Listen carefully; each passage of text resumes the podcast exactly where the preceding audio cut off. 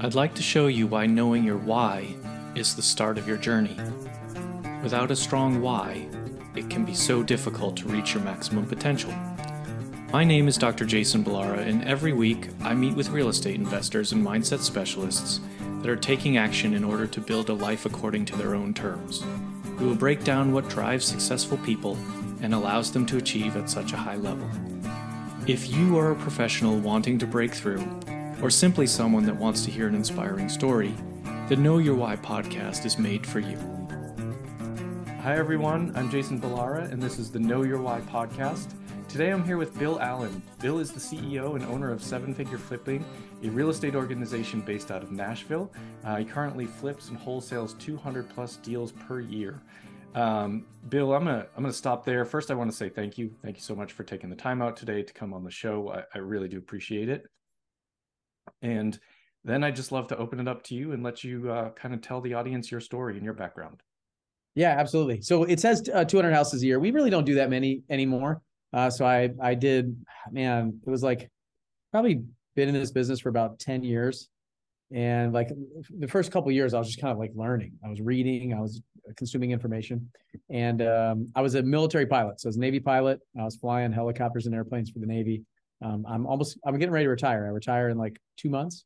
And so I did 15 years of active. Thank you. 15 years of active duty. I've been in the reserves for the last five years, but started my real estate business when I was active duty, and I was I was just trying to kind of figure it out. So I thought I wanted to be a landlord for a long time. I was buying one or two rentals here and there, and then I did a flip. I made forty three thousand dollars. I flipped a house. I was like, wow, that's half of my salary for the entire year.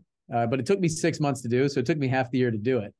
And then it took me six months to find the next one. So it was $43,000 that year. And then I did another one. It took me six months again. I made 45 grand. And I was like, wow, this is repeatable. I can actually do it. And then I started scaling a business. I joined a mastermind group, started growing and scaling the company through people, and uh, got to the point where we are doing over 200 houses a year. So most of those were wholesale deals. We probably do like 50 flips a year, and the rest were wholesales. Um, but we kind of, you know, tailed tail that back a little bit. We probably do 60 to 80 a year now uh, almost exclusively wholesales or some wholetails, like where we just fix them up a little bit and sell them. Uh, we're not doing like major renovation projects. So if you're out there doing like 50 like large scale renovation projects, um, that's not what my company looks like. It's very like quick transactional stuff. And I brought a partner in about two years ago, so I I didn't have to work in the business at all actually. So I'm just a, um, I'm like a, uh, I'm like a coach. I'm a consultant for them. Um, I jump in on marketing strategy and big picture stuff with the CEO and uh, and the other the other owner, and I just take a another partnership where it's really passive for me. And then I uh, jumped in and started building the the coaching and mastermind program, Seven Figure Flipping. So there's like a short, um, kind of cliff note version of ten years maybe, and the last like seven or eight years have been really me trying to figure out how to grow and scale a company through leadership, uh, process, and systems. Fantastic. A, a very uh, succinct wrap up of a lot of work and a lot of success. Um, I, I, think I, I find that a lot of the guests that have sort of that longer long track record is sort of wrap it up like ah i just you know flipped hundreds of houses this is it was amazing here i am but i actually i i know um you know i know you from i, I met you as a as a kind of mc of a of a real estate conference and i think some of the topics you talked about there, a lot of it was marketing, a lot of it was capital raising and your strategies there. Also, you know, sort of that topic that you just touched on as far as um, building, growing, scaling businesses. Those things are incredibly important, and I and I think maybe not talked about a lot as far as especially the building, growing, scaling of businesses. So I'd love to sort of dial in on some of those, dive in on some of those topics. Um, I mean, let's start with growing and scaling a business because obviously you've done it. It takes uh, tremendous scale to to be having that many transactions in a year. So how did you go from that you know sort of one house 45,000 in a year and then to you know 200 plus transactions? And I, I, know you said you've scaled it back but but still like that's a substantial amount of um, you know real estate on an annual basis. Yeah. Um, so the first thing do, that i'll tell you is i didn't even know it was possible in the beginning. So if, if somebody might be listening to this, like this guy's lying. Like he, it's not true. You can't do that. I don't know anybody who's done that. Um, I know hundreds of people that do that. Okay. Now, at that time, I didn't. I grew up in a very kind of like, I don't know, middle class type household where we saved a bunch of money. Uh, my dad was a huge saver. He built a business. He he he was an employee for a while. He's in the military too. He's on submarines, and then he was an employee for a long period of time. Bounced around companies, and then said, you know, I'm tired of this. I want to start something myself. So I remember my dad starting his own business in the basement, an engineering business, and it was called Allen Engineering. And then he brought in a partner. It was called Allen and Sharif Corporation. They built that business over about 10 years. And I remember going from him in this basement, like hand drawing CAD drawings in the basement, to a pretty big company with you know you know probably like 80 employees, uh, four different cities they were in. Um, they did the the fire alarm system and the all the uh, scoreboards and things like that, and the main jumbotrons for the Baltimore Ravens stadium when it came out when it was brand new. Um, really cool stuff that I saw my dad do, but I saw 10 years of like really hard labor of us not having any money and scraping by. So I say all that because when I grew up, like $150,000 a year, I thought was like rich. This is people that were really wealthy, made a ton. This is my goal. One day I want to make 150, maybe $200,000 a year. I didn't even know it was possible to make a million dollars a year, two million, $10 million a year, like netting $10 million a year. Um, I know people right now in, in, some groups of mine, people that I interact with that make 40 or 50 million dollars in a year. I know a guy who paid 13 million dollars in taxes last year. And so we're sitting on an airplane, we're flying somewhere, and we're talking about tax strategy. And he's like, Man, I paid 13 million in taxes last year. I was like, if you're paying 13 million, you're probably making about 40. Okay. And so I say all that be, not not not to say uh, you know I made it, I've arrived, I know really great people. Like honestly, you wouldn't even be able to tell that these people are making that much money. First of all, they're great people. They wear like jeans with holes in them, t-shirts, like whatever. They're they're not flashy, and so, but you have to know that it's possible. So step one is you have to get around it. You have to be in the vicinity of someone who's done it, and realize that it's possible for you too. And this is the biggest thing. I'll tell you, this is the number one thing that I see in successful people is they've seen someone else who's done it and they get the belief that they can. That's it. Like that is step 1.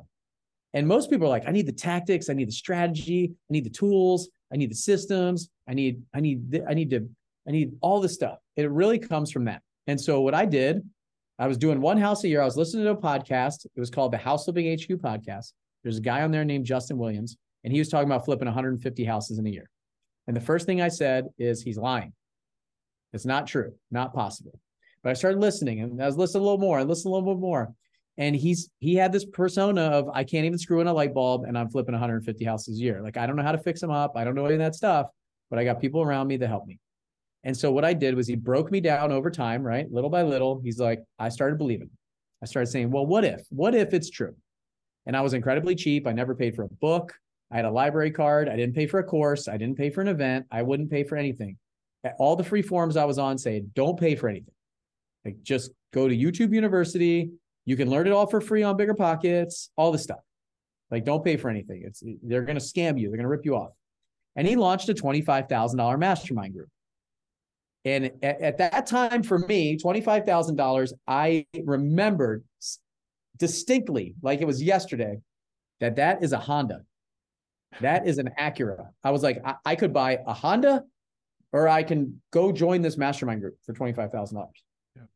So I was like freaking out. Remember, I never, I never even bought a book. I have not bought a book at this point. Never paid for anything. I went to free RIA meetings, free everything. It was all free. Don't spend any money. So I was I was making forty five thousand dollars on a deal, and I said, well, what if I put twenty five thousand dollars of that towards my education? What if I join this mastermind group? Could it help me?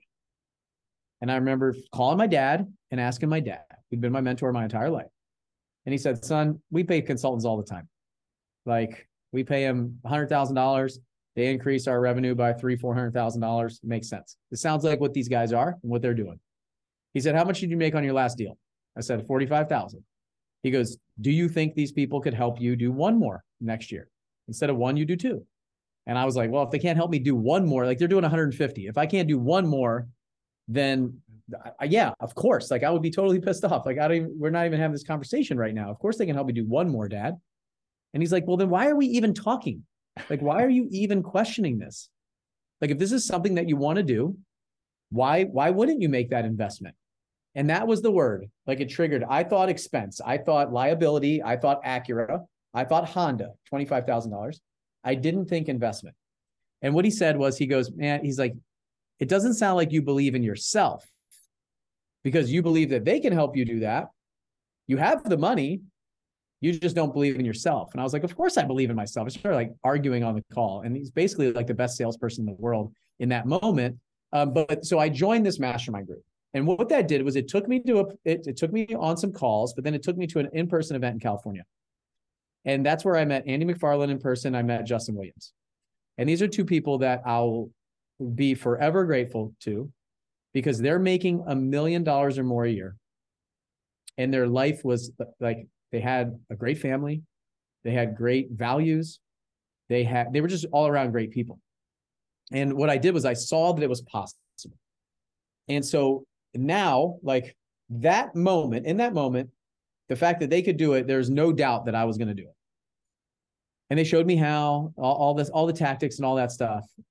That was it though. Like I just needed to know that. So step one for anyone that's listening is you have to just get in the vicinity and in the in the environment, like in next to somebody who's who's there and find the person who has the life that you want, the values, the business, those kind of things. And and they're willing to spend some time and duplicate, whether it's paid or you work your way in or you buy your way in, one or the other. It's got to be one or the other. You're working your way in for free or you're buying your way in and you get in front of these folks and you realize, wow, like there's a next level to this stuff.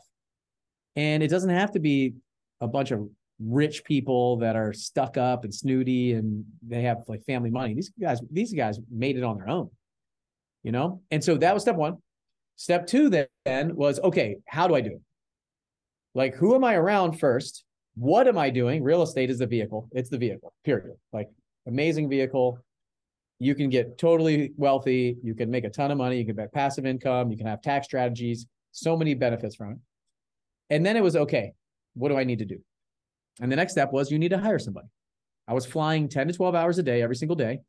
I, one weekend a month, I was having to go fly somewhere and out of out of out of out of the area. And so I was busy. I worked a lot. And I wanted to do 12 houses that first year. And Andy said, I don't know how you're going to do that you need to hire somebody. I was like, I'm not, I'm deathly afraid of hiring somebody. I don't want to be responsible for them. I don't want to put food on their table. I don't want their kids worrying about like the paycheck has to come. Because again, it was confidence in me. I didn't have the confidence that I was going to be able to build it. Looking back on it, I was a great leader in the military. I had people working for me in the military, but I didn't sign the paycheck. You guys did. Uncle Sam signed it with your tax dollars. And so now I was like going into the big leagues. What if this doesn't work? All this stuff, right? And so I had to hire people. And I'll tell you, I talk about systems and process a lot, but my best system are my people. Like without my people, I have no systems. You can have very small system. You want to scale something, it needs to get bigger than you, way bigger than you. Your vision has to be huge. And everything that happens inside the company has to fit under that vision of yours, but you don't have to do it all. And so I like with it's a much longer story, but with some back and forth, I eventually broke down and said, I'll hire somebody hired somebody, um, started training her, and her husband got transferred to a new job two weeks later, and she quit. And so I was like, well, here we go. This is exactly what I thought was going to happen. And I had two two choices then. I could keep going, or I could just say, oh, this doesn't work, like most people do. Most people like, oh, well, first bump in the road doesn't work. Sorry, I tried it.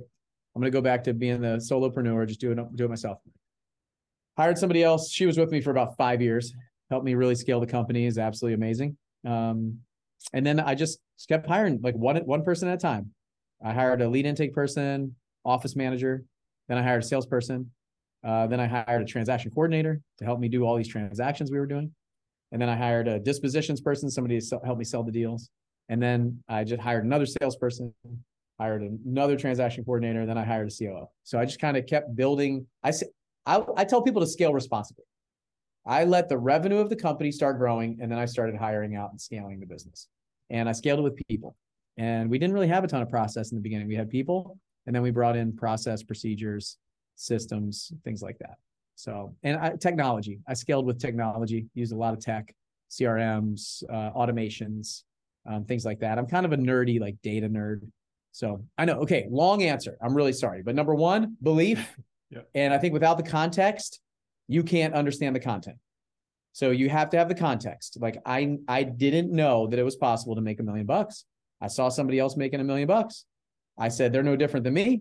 If he can do it, I can do it. And then he I said, "How did you do it?" He showed me how to do it. I did not ask I didn't say that's not going to work. I did in the beginning, but it was only like 2 weeks and then I said, "Okay, just tell me what to do." And when my mentor told me to do something, I did it. I see now coaching thousands of people when I've done it and they're asking me how to do it and they're paying me and I tell them how to do it and they say somebody this other guy's podcast that I listened to or this other YouTube video said to do something different. I'm like, okay, like just do it. Just do what I told you to do and you'll be successful. Like success leaves clues, just duplicate the clues. That's it. Just do it. So that's what I did. I just he told me how to, jump. I said how high and I did it. And uh I just kept kept going. And eventually I became successful and then I could start iterating. Then I could start becoming innovative. Then I could start trying new things. But until then, just do what do what the person who's successful is telling you to do over and over and over again. Just do it. Yeah, there's I, a couple I, tips. I, yeah, it, it's fantastic, Bill. And, and I think like a lot of it comes back to to mentorship, right? Your dad was was great mentor, kind of told you. And, and it's like it's sometimes when you talk about this stuff and people who have done it and are successful like yourself, and it's you, you know you just sort of rattled off a, a, bunch of what people have for limiting beliefs but then your dad is like it for example you know talking about the 25000 for the mentorship and it's like your dad's like well is that going to help you do one more house? And it's like people don't people don't look at it that way. They're like what are all the things that could go wrong? And it's like well if i do one more house it was worth it or you know what i mean? Whatever it is you do one more. So that's just kind of a, an amazing takeaway from that. And then um, your mentorship on the on the um, flipping houses and and honestly i i don't really understand this but i feel like people when they talk about their mentors on podcasts never seem to want to say their name or who helped them or what i don't know what that's all about why we don't we say oh i have wonderful mentors it's great never never actually mentor eh, mention the mentors or the mentorship can i jump program. in and say why yeah yeah please okay, I, wonder so I think i know why i think i know why so i've been i've been thinking about this and studying this for a very long time because so so I went through I went through that program. Um, my my mentors. Um, what I think people do is I think they when they go on they move on to the next phase of their business their life those kind of things and maybe one day they want to coach or they want to do something what they what they do is they're worried that that if they mention somebody else or another program or something else that they went through then it would take away from like their program or whatever they're starting. I, I see a lot. I see this a lot of times. It's like um, we we have a mastermind, right? We have a mastermind, seven figure flipping mastermind. People leave our community, and and we're part of their story, right? We're part of the story. Yeah. But what happens is, let's say let's say okay, this is a good example. You single family mastermind. We have a single family mastermind and a multifamily mastermind. Before we had the multifamily mastermind, we'd have our single family mastermind and people would leave to go to another like multi-family mastermind or something like that. And what they would try to do is they try to tell their story about multifamily to sell potentially some multifamily coaching or training that they've done. But they want to talk about their time as single family investors like it was horrible. Like they thought that if they talk about how bad their past is, then that's how to make their present really, really good. Does it does hopefully this makes sense and try to follow me here. So instead of saying like, oh, we did really well flipping houses, but we really wanted more cash flow and we really wanted to figure out how to how to not just be on the hamster wheel all the time where we we have to make act, all this active income we we went into multifamily. They're like oh when we, i was in multifamily my life was horrible. Like we it, it was oh i was constantly like tired and miserable and the contractors weren't showing up and all this stuff happened where that stuff's not really true because it's not really true. And so I'm sure there was some of that. There is some of that in, in everything. Like I have multifamily deals that I had like a a guy like try to like light his girlfriend on fire inside the apartment building, like with gasoline and mm-hmm. stuff. Like it's just insane. Another yeah. truck drove through the the wall of the building. And so like it's not all great in multifamily either. I did, you got to deal with that. Like, what do you do when somebody tries to light somebody on fire in your apartment? you know, and that's just this is like the cliff notes of stuff that happens. So, but we try like in marketing, the best way that you can that you can do things in marketing is to actually tell the story of how it really happened. Just tell why you're going from single family to multifamily. You don't have to fabricate some story to be sensational to get somebody interested. Like honestly, if you just tell it the way it is, and I'm talking about like naming those people that really helped you, supporting them, and it's you. We also lead by example. So the fact that a lot of people don't share that stuff, they're like, "Oh, I was in a mentorship program; it really helped me," and then and now I'm here. It's like they they they don't want to take away from what they're doing or their own potentially. They feel like it was it was more because of them than it was because of the mentor. Like it's a it's a partnership. Yeah. So if anybody's listening to this right now, what I would say is don't discount any experience that you've had in your life, good, bad, or otherwise. It's all part of your story and it can all be used for marketing. And and if you're more relatable to the people that are listening and real and raw and and like you're telling you're telling it how it was and how it is, if it was good or if it was bad, if you if you failed or if you succeeded, ideally a good balance of the of the two, you're sharing those kind of stories people will relate to you way more than if you're like fabricating and making up what you think they want to hear. And so I struggle with this because we have a lot of people that have like come and gone through our masterminds over the past few years.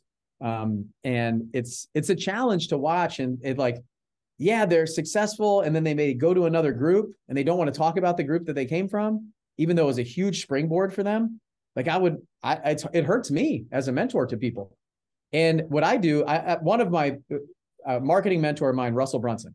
Russell Brunson, owner of ClickFunnels, amazing guy. I watch him talk about all the people in his life and name names of those people, even if some of those people that have massive influence on him are doing way less than him now. Most people are only going to name the people that they're like aspiring to be or being around. I am attracted much more to people who are talking about and naming names. And so for me, I, I think that it's I don't know, you struck a chord with me because this is rampant. It's rampant yeah. in in the coaching and information business that I'm in. Is people just don't want to talk about all the amazing things other people are doing. Um, yeah. I've learned so much. I've learned from people that I've worked with. I've learned from people I haven't worked with.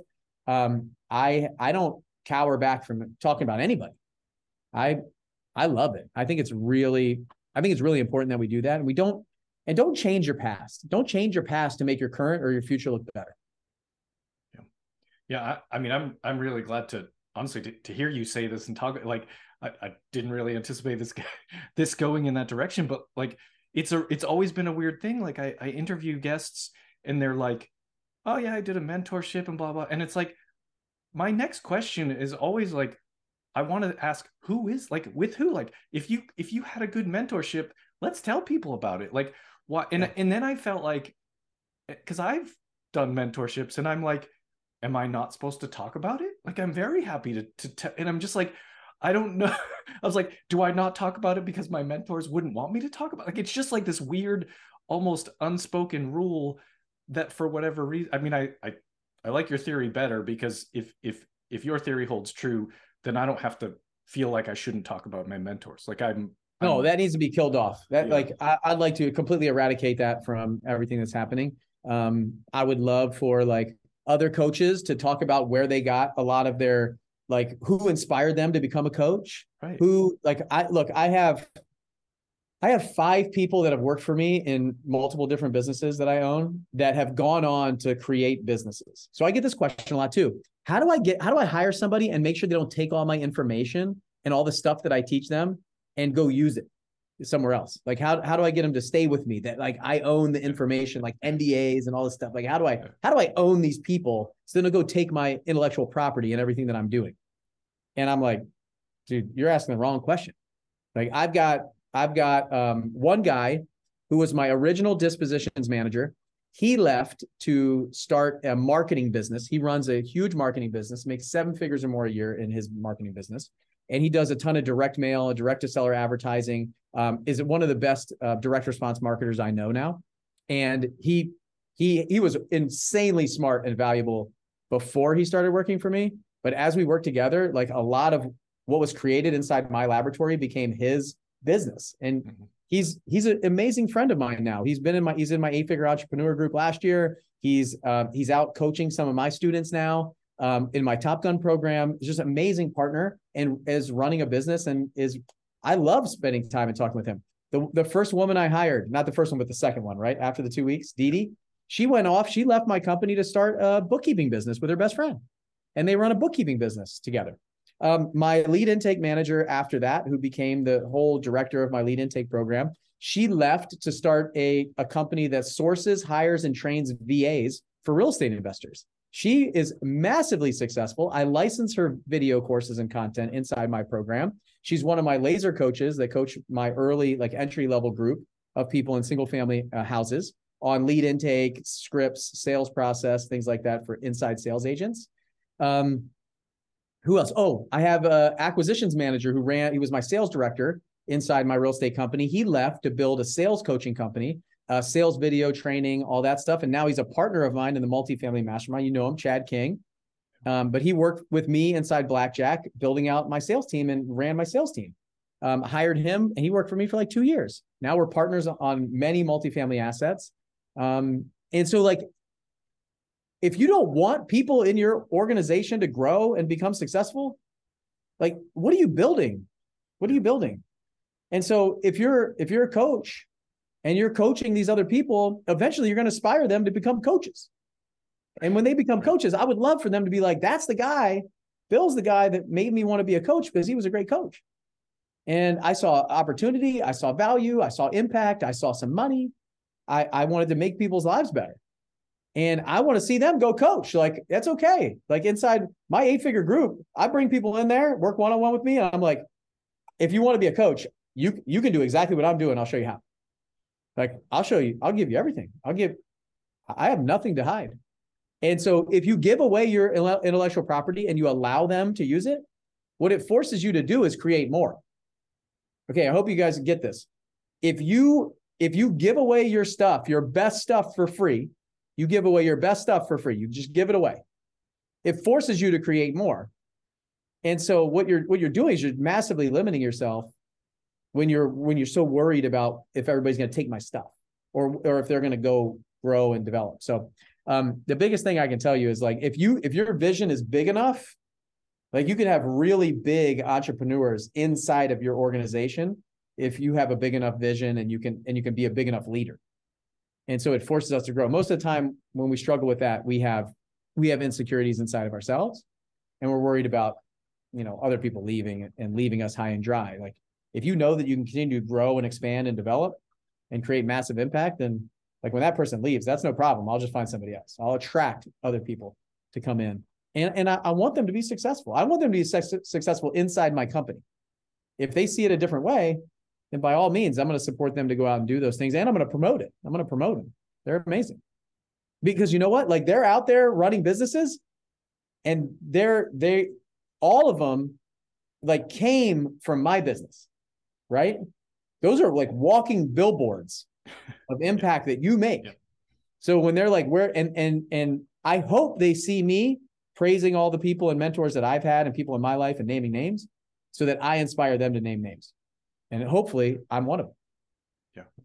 Well, I one of the people you're talking about, I uh, is Valentina, I assume, and yeah, yeah, she was on the podcast and she does sing your praises. So there's it's it's working, it's working. She it, she is amazing, um, and and but it it comes back to I guess really this is a, a, a on a large scale example of abundance mindset, right? You're you're building your business and if people take pieces of that and go off and build yet another you know probably affiliated business now you're just it's just all growth for everybody and you're not looking at it as taking away from you you're looking at it as almost like a you know whatever arm of, arm of an octopus or something like that like these things that are coming off of of your business and and creating even more uh in in whatever capacity that is so you don't want it, I, I understand not talking about mentors if you didn't like your mentorship, right? Like we don't want to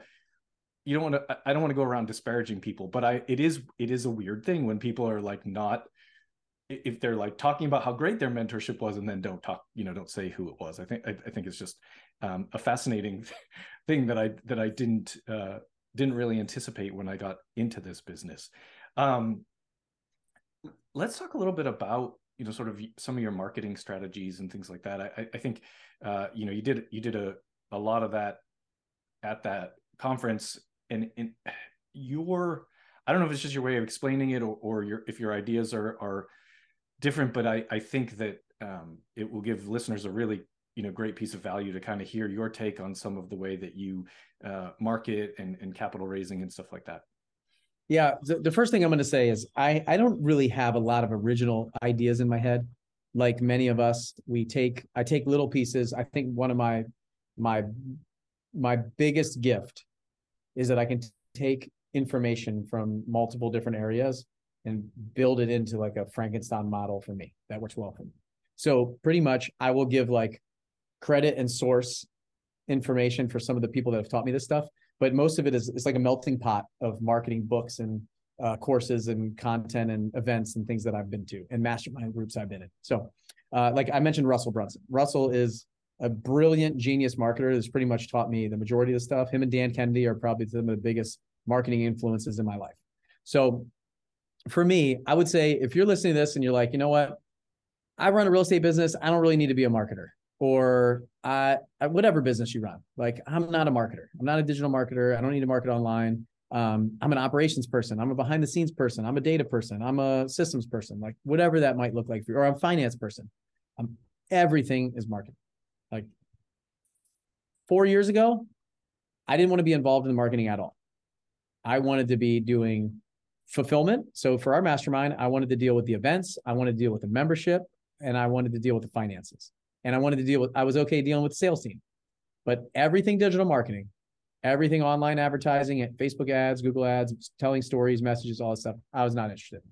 I didn't I didn't want to have anything to do with it uh, I'm glad that I did. I dove headfirst in about almost just under four years ago, and um, it changed everything for our business. I actually was able to turn off all the Facebook ads, all the Instagram ads for like three years and just go straight organic marketing. And what I realized is marketing is storytelling. So it's as simple as telling a story. And I love telling stories, as you can probably tell. Like I probably bounced around from five different stories and tried to bring it back together in a, in a ramble there 10 minutes ago. So I if you like inside of a story, your goal as a marketer is to get somebody to have some sort of emotional response. Like I want to have get them a response. So I have to trigger some sort of response, ideally emotional, because emotion sells. Okay, it's emotion, logic, and fear. Emotion is the thing that really sells. We get sold on emotion, then we justify by logic, and then we create fear based on some time capacity as marketers and salespeople. So ELF is what I think ELF. So emotion, emotion is what sells people. Like anything you've ever bought, if you go back to it in your head, there was some emotion that created some want, some need, some thing that you were like, I really want to have this thing.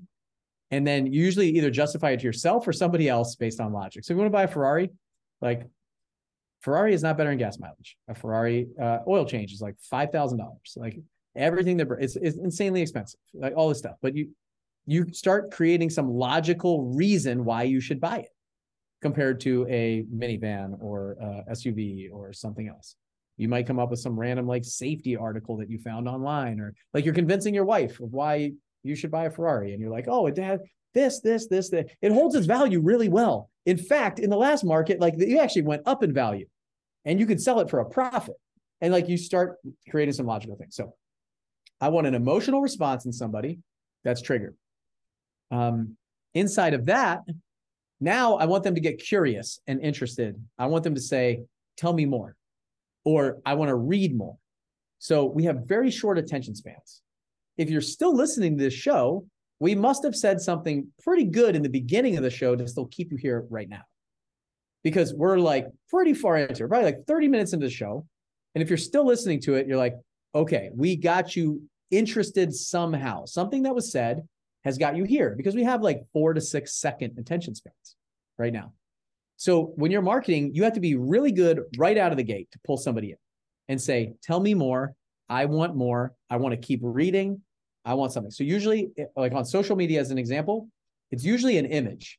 Social media. I'm talking YouTube, Facebook, something like that. You're scrolling. You're just death scrolling down on social media, and you see some sort of image, and you want to click on it or you want to read more, right? And then it's a headline, right? The headline's got to bring you in. It's got to suck you in.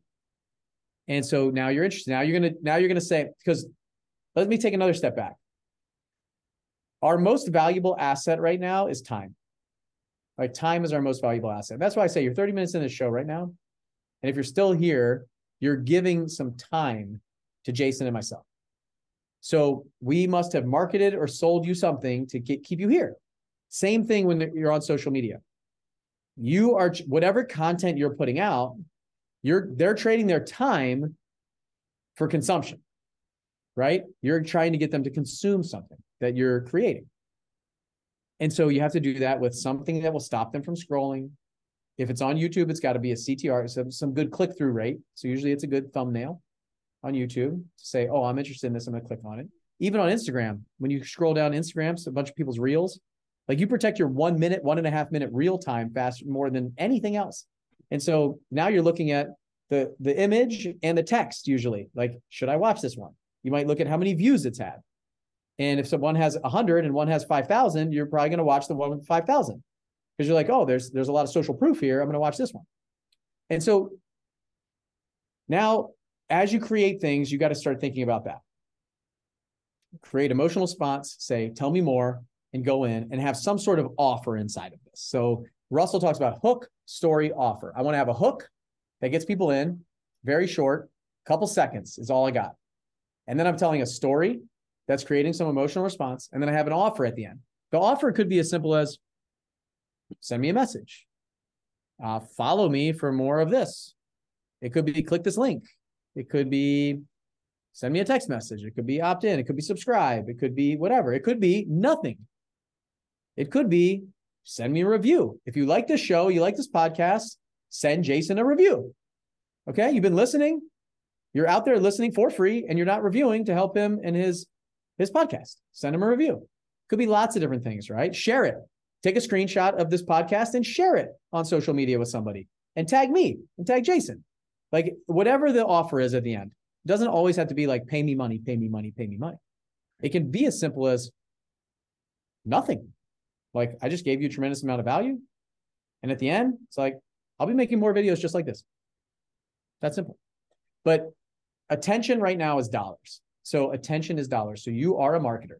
If you don't think that you are, your business will flatline. It will eventually go down. You will go out of business just as fast as every other self-run small business out there. 97% of them that don't make it a few years. So you got to be a great marketer. And to do that, you got to start watching what other people are doing. So if we take it even a step back, so now you understand hook story offer, you got to be putting content out there that's going to capture people and get them interested and say, tell me more, tell me more, tell me more. And then like it's not even as important as like what are the trends? What's all this stuff? Just put put stuff out with tremendous value. If you put things out with tremendous value, people are going to want to follow you. They're going to want to be interested. Um, now, if we go a step deeper, you really have to become polarizing. Like, and that's hard for most of us. That's hard for me specifically. Like, I don't have a very big following. I don't have a lot of people are following me. I'm working on that. This year is about attention. It's about eyeballs. It's about marketing. It's about getting more getting out there and being more broad, like broad, more well known. Because we have built best, but we're not best known. We've built best, but we're definitely not the most well known, the best known, and we need to be because we have a lot to offer. And so do you. If you're listening to this and you're still here with us, we've attracted you with values, with characteristics, with our story, with our marketing, and things that we've been talking about. And I know we probably have pretty similar values, and I think very highly of mine. So what you've got to do is you got to figure out how to start talking about things that that you believe in that other people don't believe in. So what do you believe that other people don't believe? And you got to be okay with not being the most like not being loved by everyone. And this is the hardest part for me. I just want everybody like me. I always have my entire life growing up. I just want to I kind of want to like fit in. I just kind of want to adapt. I want to just kind of adjust what I think and feel to just go along, get along.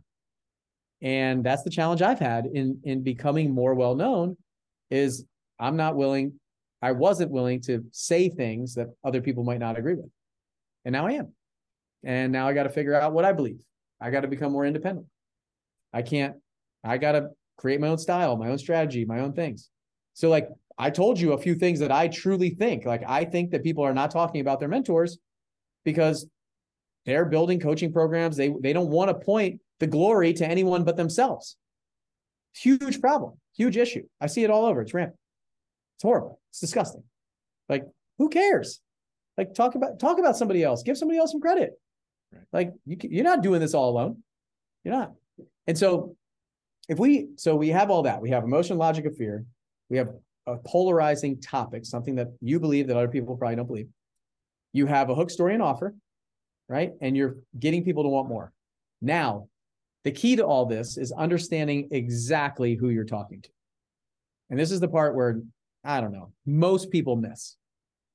If you don't know and you've heard the word avatar before it's not just a movie with blue people like it's a real thing. Like who are you talking to and why do they care? Like, who is it? Exactly who it is.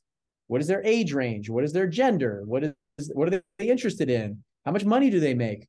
Um, what how many kids do they have? Are they married? Are they not married? What kind of car do they drive? Like, uh, you know, are they in debt? Like, what are what are some of their goals? What are their dreams? What are their hopes? Like all this stuff. You figure out what that is, and you can start making stuff for that person, that one person. You make it for that one person, you'll find lots of lookalikes all around that are interested in what you're talking about. Most people are all over the place. They're trying to talk to they're trying to talk to an investor. They're trying like they're trying to talk to the seller of a multifamily building. They're trying to talk to a broker. They're trying to talk to an investor that could invest passively. They're trying to talk to somebody who wants cash flow. They're trying to talk to somebody who wants net worth. They're trying to talk to somebody who wants um, tax write-offs. They're trying to talk to everybody. If you're talking to everybody, you're talking to nobody. There's not a single person that's going to be like, yeah, this person's talking to me. You know, when you go to church and you're sitting there and you're like, there's maybe a thousand people in church or a hundred, I don't know, or 10,000, depending on what kind of church you go to. Yeah. yeah, it's a pretty big church I go to. But like, everyone's sitting in there and they're like, that pastor is talking directly to me. He's talking to me. Like there's nobody else around. Like there's a thousand people in here, but this is he's talking to me. That happens to me every single week in church. Every week in church. Because they know exactly who they're talking to, and I'm it. And everybody else out there has got stuff going on just like me. We have very same, is very similar values. It's family driven church. We all have kids. We all moved to Tennessee from somewhere else. Like it's just they know their people. And I'm there because I'm getting an education. They're teaching things. They're teaching stuff uh, of like what it was like thousands of years ago. It's educational. Like we're learners. Everybody there is like, this is for me. And so you got to create like you're you got to create marketing that's that's like a church. like you've got to figure out how to talk to a large number of people but make every individual that's watching it feel like you're talking directly to them. And that's by really knowing your avatar. And everybody won't look the same. When I go to church, we all don't look the same. We're not the same height. We're not the same gender. We're not the same race. You know, all that stuff. We have one thing in common Christianity. That's what we got in common. And so for you guys, you got to figure out what do you what do those people have in common and then how can you how can you hit them where they are? How do they feel right now? What are they going through? What are they wearing when they're watching the video? What time are you posting? So okay, I went in way more detail than I did at Multifamily Live when you saw me present on it. But for you guys that are out there, like you're not telling your stories, you're not talking about like why you're in this, you're not talking about what you want to do, you're not talking about the impact that you want to make, you're not talking about your values, you're not talking about um, the company that you want to build, you're not talking about the last deal you did, you're kind of like hiding in plain sight. You're like out there just not not willing to like if you got something really good it's your duty to sell it because if if you don't sell it to them somebody else who's not as good as you who has a uh, inferior product is going to sell them something because they're a better salesperson better marketer than you don't let them do it jason we were talking before the show your podcast like don't just show up and do the podcast. Like, what do you got for these people? These people love you. What do you got? Like, they love you. They're listening. They're tuning in. It's certainly not for me because they're listening to your show. They're your people. You got to guide them. Um, I, I think about this all the time. Like, your sheep will hear your voice. And in order to find your voice, you got to talk more. And most of, most of the people that are listening to this are like, I don't want to be on social media. I don't want to talk. I don't want to talk about what I'm doing until I've already done it.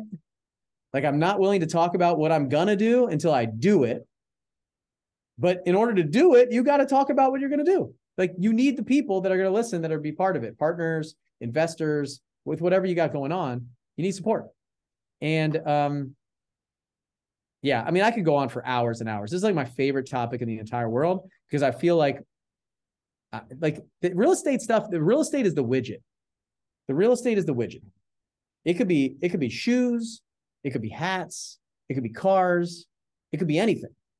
Like you're building a business, an actual business. And businesses are built on marketing and sales, operations, and finance. It's that simple. It has nothing to do with real estate. Real estate's the widget of which you make money inside of your business. So if you start building a business, then what's cool is you can just if if you're getting in like if you're doing single family, you can move to multifamily. You can move to uh, new construction. You can move to Airbnbs. You can do whatever. But if you know how to run a business, you you got to know how to market and sell stuff. And you can just shift and change and adjust and whatever as the market changes, new strategies, new tactics, all this stuff, new widgets. So um, hopefully that helps. I know I went like, I don't know. I don't know if I went where you wanted me to go or not. Yeah. I mean, I, I, I don't know if it will help. I hope it helps listeners, but it helped me. So, so thank you. I, on a, on a personal level, uh, very, very helpful and inspiring. And, and, and, and it's one of those things that I think maybe not to the, to the level of detail that you described, but probably at least for me, like deep down, it's like, okay, I, I probably know that I need to do a lot of those things. And then you have that, you know, confidence, whatever it is, you know, like you said, you you want to talk about something after you've done it. Cause well, if I talk about it now and then it doesn't work out right, like what, you know, then I've then I look bad. And it's like I think just getting away from caring uh, about looking bad or or you know making a mistake or whatever and and, and just just talking about it I, I think you know everything that you touched on make, makes so much sense. And then the the actual structure around it um you know emotion logic and fear like all of that just it it it's very uh, helpful i think in terms of forming that marketing strategy. You know everybody's just afraid of what other people think about them. Mm-hmm. like you say you want to be successful you say you want to like make a lot of money you say you want to make a lot of impact but we're afraid to hit like the live button on our phone or make a video and post it even though it stinks who cares like you're just worried about what other people think about you. Yep. And that I mean that it's it's kind of ridiculous, but it's real. Like that's real. Like I know because I was I've been there, and I'm still there. Like I make a ton of videos. When I don't get a lot of views, I'm like, oh man, I stink. Oh, so I'm this is not good. Nobody wants this. But for me, that's just a test point. Like, okay, they don't want that. What do they want? Let me just keep creating. Let me just kind of figure out what they want. It's just a big game. Like they don't like that. They like this. Okay, let's do more of this and less of this. You know, I won't know unless I throw it out there. And the other thing is you got to find your voice. Like you have to find your voice. And in order to find your voice, it takes a lot of iterations. Like you have to go practice. You weren't good at whatever you're good at right now when you started. It just doesn't work that way. Like we want to be good when we start, but you're never going to get good if you don't start.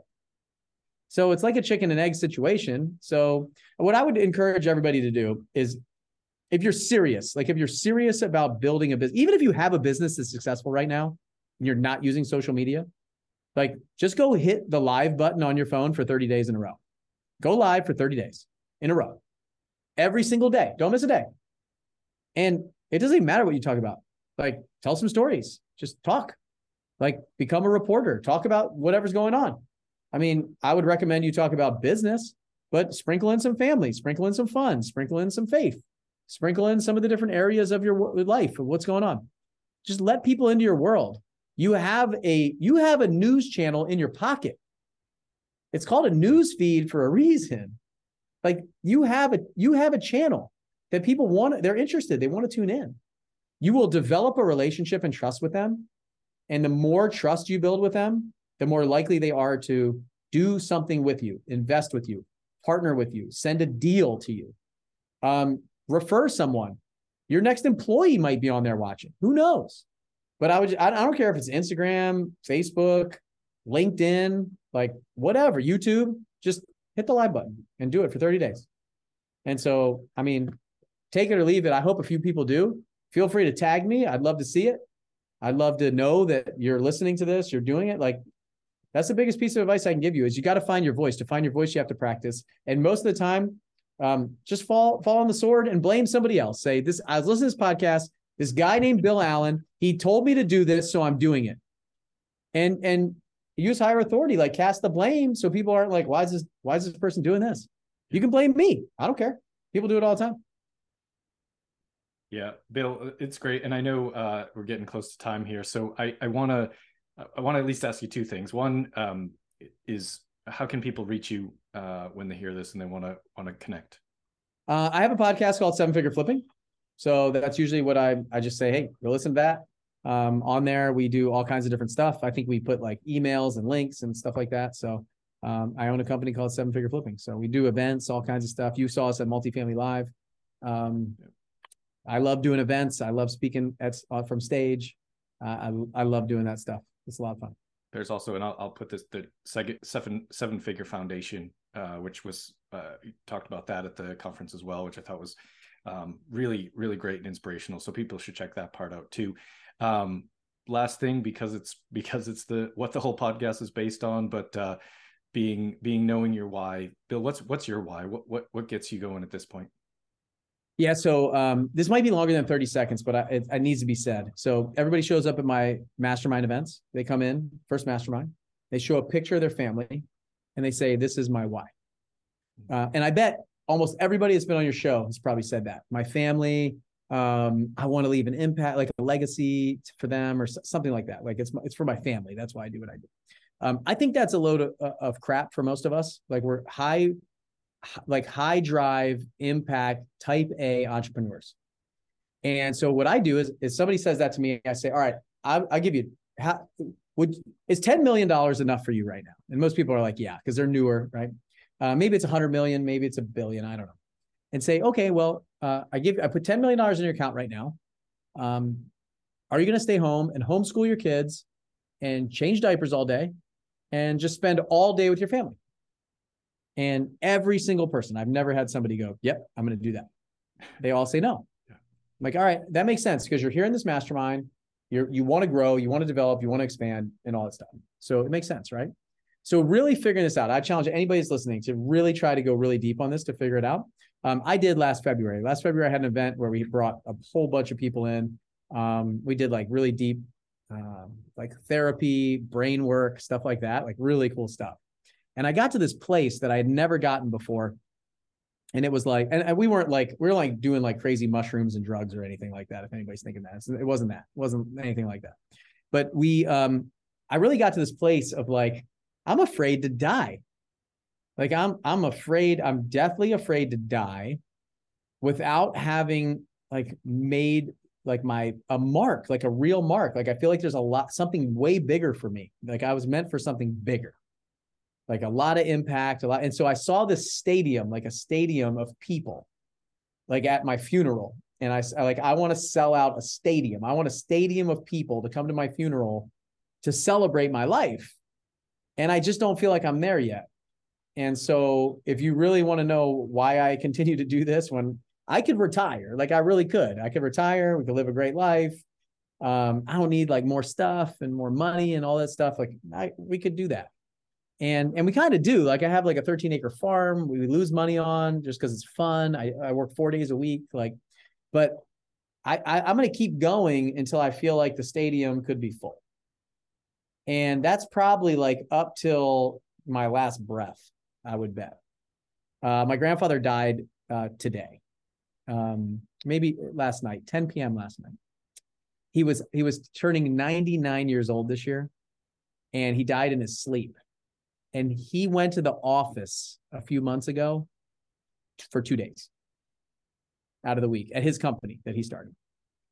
And uh, I just see, I see that. Like I see, I, I don't know that I'll ever stop doing something. Like I want to learn, I want to grow. I'm I'm a voracious learner. And so I do this, I think, just because I want to make a much bigger impact and some sort of mark in this world that's memorable that lasts a lot longer than me.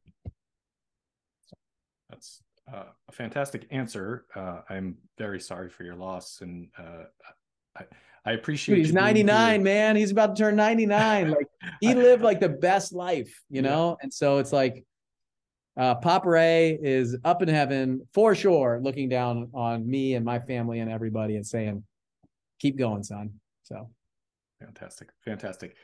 Well, uh, thank you, thank you for coming on today, taking the time out. Um, I, I, really appreciate. I really appreciate everything uh, that you shared with us today. I think this will be an incredibly impactful episode. So, so thank you so much. Absolutely, I had a great time. Thanks for the invite. It means yeah. a lot. Uh, I really enjoy it. Absolutely, folks listening. Uh, I know you're going to love this one, so please like, rate, and review. Um, it's always great to have uh, amazing guests like Bill Allen. So, thank you, Bill. Really appreciate your time. You're welcome. Hey, if you're still listening, that was the offer right there. So subscribe to the subscribe to the podcast and leave a review. Come on, you've been listening for free. Leave a review. Jason works really hard. Go do it. See ya. Awesome. Thanks. I'd like to show you why knowing your why is the start of your journey. Without a strong why, it can be so difficult to reach your maximum potential. My name is Dr. Jason Ballara, and every week I meet with real estate investors and mindset specialists that are taking action in order to build a life according to their own terms. We will break down what drives successful people and allows them to achieve at such a high level. If you are a professional wanting to break through, or simply someone that wants to hear an inspiring story, the Know Your Why podcast is made for you.